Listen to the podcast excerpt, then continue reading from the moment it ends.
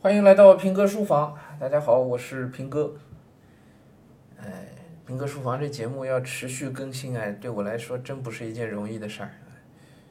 哎，以前老说不是我偷懒是吧？现在我都不好意思说这个话，因为我虽然主观上没有偷懒的这个意愿，可是现实逼迫着我 没有时间来录这个节目啊。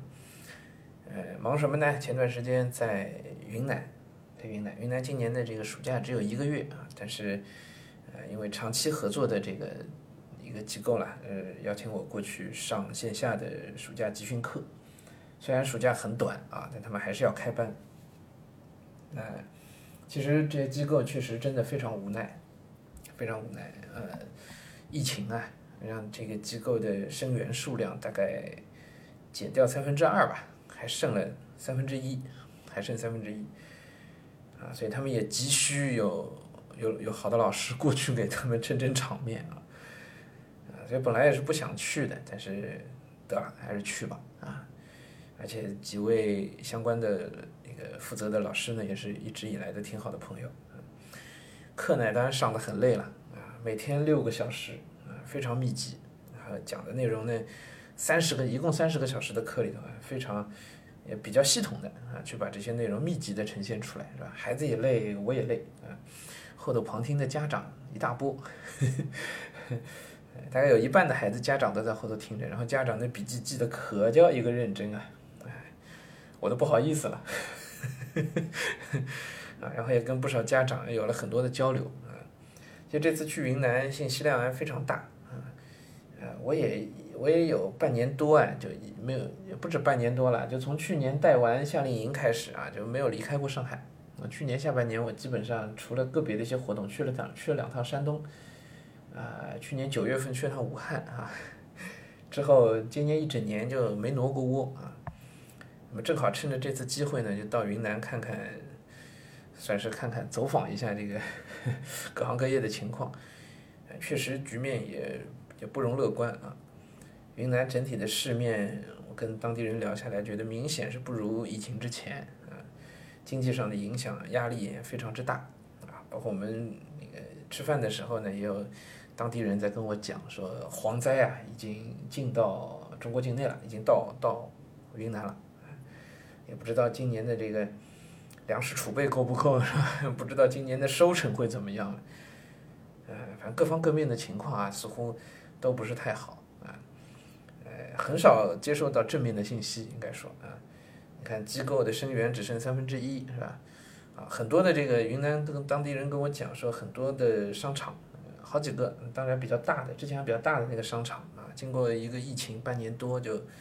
就直接歇业了啊，直接关门了。然后招募临时工的那个呃招聘的那个那个场所啊，天天人满为患啊，每天很多人在那排队，就是要招临时工的啊，找工作。这其实就是就业的压力啊，就体现出来了啊。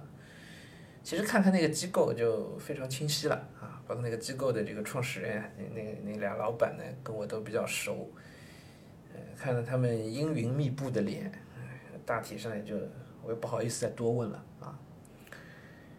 这一个信息量，还有一个呢，也聊了一些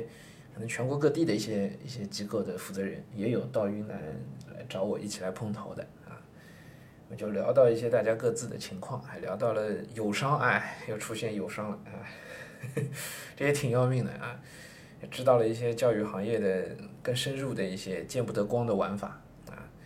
呃，有 K 十二阶段的，有教培行业的，当然也有那个高等教育行业的啊，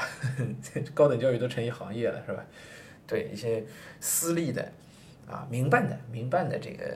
高等教育，民办的大学吧。哎呀，怎么招生，怎么挣钱的啊？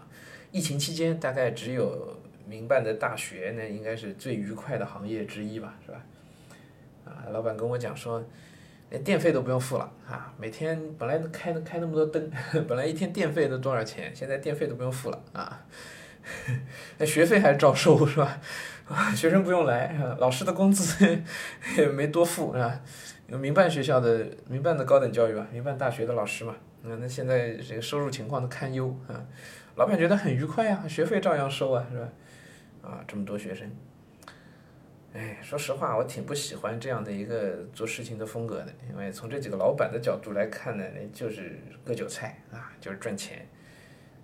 呃，几个真的是在考虑孩子们能学到什么呢？似乎也有限啊，似乎也有限。嗯，所以云南跑一趟啊，一方面很累，一方面心情还挺沉重的啊，因为得到的几乎都是一些不好的消息。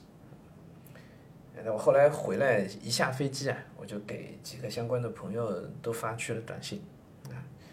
好好想啊微信啊，可能发了微信不是短信，呃，想好好的鼓励一下他们啊，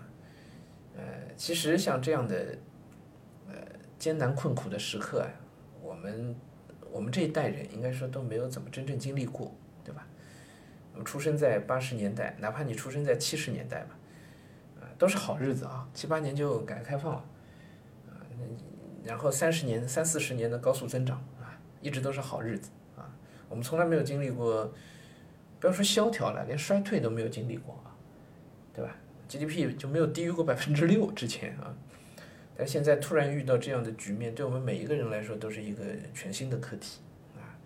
呃，各行各业都都一样，对老师来说有新的挑战，因为教育行业在疫情的冲击之下，像从商业上讲，它会有巨大的变化。因为大佬们进来玩了，是吧？呃，互联网的流量平台都下场了，下场了，所以整个商业上格局会有巨大的变化。我们没有人可以预测它到底会变成什么样子，但是一定会跟以前不一样，这是毫无疑问的。啊，这哪怕是学校的这个公办的教育啊，面临的冲击同样是非常非常非常非常的大，大到什么程度呢？大到也是这种格局性的、整体性、整体生态环境的一个一个变化。啊，就学校老师应该会，呃，不管你愿愿意不愿意，你都会要去接受跟网课长期并存的这个局面，而网课的出现呢，又可能会进一步的拉大整个教育的不公平，哎，不平等吧，也不能说不公平啊，不平等，因为我也看了一些报道，然后在云南当地我也问了一些老师，确实有很多很多的社会底层的吧，一些家庭啊。孩子就开始进入到辍学的边缘了，或者甚至就已经大批的孩子就就开始辍学了，因为条件跟不上，硬件条件跟不上，然后家庭的软件条件跟不上，导致网课根本没有办法好好学习，啊，所以如果不能及时复课的话，影响是相当相当深远的，啊，即便现在复课了，像北京还是，呃，教培机构全部都没复课，对吧？啊，即便现在是这样复课了，网课也可能会长期的和学校的面授教育会。会长期的并存，啊，这都是极其深远的影响，再加上这次在昆明还聊到了那个摇号的事情，因为现在全国都小升初都是摇号了，是吧？昆明的政策今年第一年落地，啊，我也了解了一些细则的运营啊，运行的那个那个过程，哎，喜忧参半嘛，啊，喜忧参半。好，今天这段给大家汇报一下行程啊，反正也聊了这么多话题，我相信这些事儿大家多多少少也都能在日常生活当中多少能感觉到一些，是吧？啊，也给大家一个印证啊，啊，你说各位家长，我们这节目副标题叫一个家长的自我修养，是吧？家长关心这些事儿干嘛？各位真不要小看这些事儿啊，我刚才说的这个所有事儿应该都跟一个家长的身份是密切相关的，密切相关的啊，教培机构活不下去，哎，您别说这事儿对您还真有影响。是不是？啊，学校公办教育的这个和网课的并存，对你们家孩子来说，除非你们家孩子现在就读大学了，是吧？否则跟您孩子后面长期十年、八年、十年肯定有影响，肯定是相关的，对不对？啊，再包括像民办的高等教育啊，这是一个很大的坑啊，这很大很大一个坑。这 个我现在不太方便说的太详细啊，以后有机会吧，啊，早晚要跟大家说的。啊可能也是大家早晚会会面对的一个问题，是吧？希望大家都不要面对这个问题，希望都能够考到公办的大学里去啊，不要去选择民办的大学啊，这个不要去踩这个坑啊，看这都密切相关，是吧？呃，很多现实生活当中啊，就是这样的一个情境，就是呃，我们往往会去高估短期的影响，而低估长期的影响。这一件事情往往是这样，我之前就提过醒啊，就像摇号这个事情，对整个教育生态的影响是，可以说是决定性的，是里程碑意义的一个一个影响，啊，这个我跟很多呃老师、很多教育行业的人都聊过这个事儿。我明显的感觉是，越基层的老师越没有意识到这件事情的重要性，它的严重性，还是越往上面走，越越能够体会到这件事情对长期来讲可能会发生的格局性的变化，格局性的变化。啊，但是摇号的政策呢，已经是这样落地了，对吧？呃，我呢也一直都在了解情况，有很多呢现在没有形成定论，所以暂时没有办法在节目里跟大家说啊。但是我觉得有机会的话呢，倒是可以有一些交流啊。如果大家了解一些信息呢，也欢迎大家到我们群里来跟我们做一个分享啊。呃，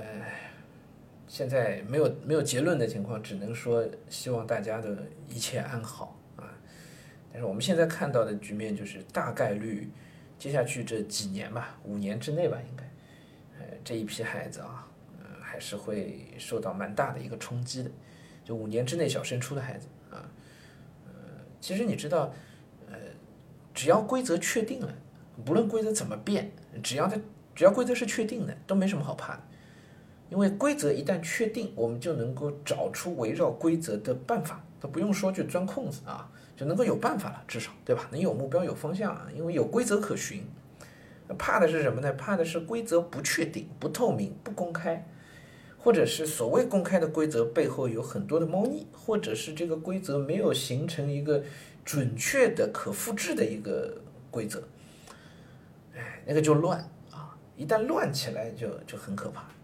啊，我们现在看到小升初的这个摇号，至少在我了解到的云南、上海等几个省市的运行，包括江苏啊，呃，一段时期的乱应该是很难避免的，很难避免的。而这个乱之后会影响到，呃，这个中学的教学质量，对小学影响还有限啊，对对中学的教学质量影响会非常之大。啊，现在刚刚第一年还真是看不太出来。大概在两到三年的时间里，应该能够看得比较清晰了，啊，所以至少这两三年的孩子啊，受到这件事情的冲击，其实是非常非常之大的。好，今天我们就就先说到这儿吧，好吧？呃，这么多的话题啊，今天一下子起了很多话头，呃，之后有机会在合适的时间，我们在平哥书房这节目里都会跟大家再逐一的交流，好吧？啊，其实都是很大的话题啊，以后有机会再一一详说吧。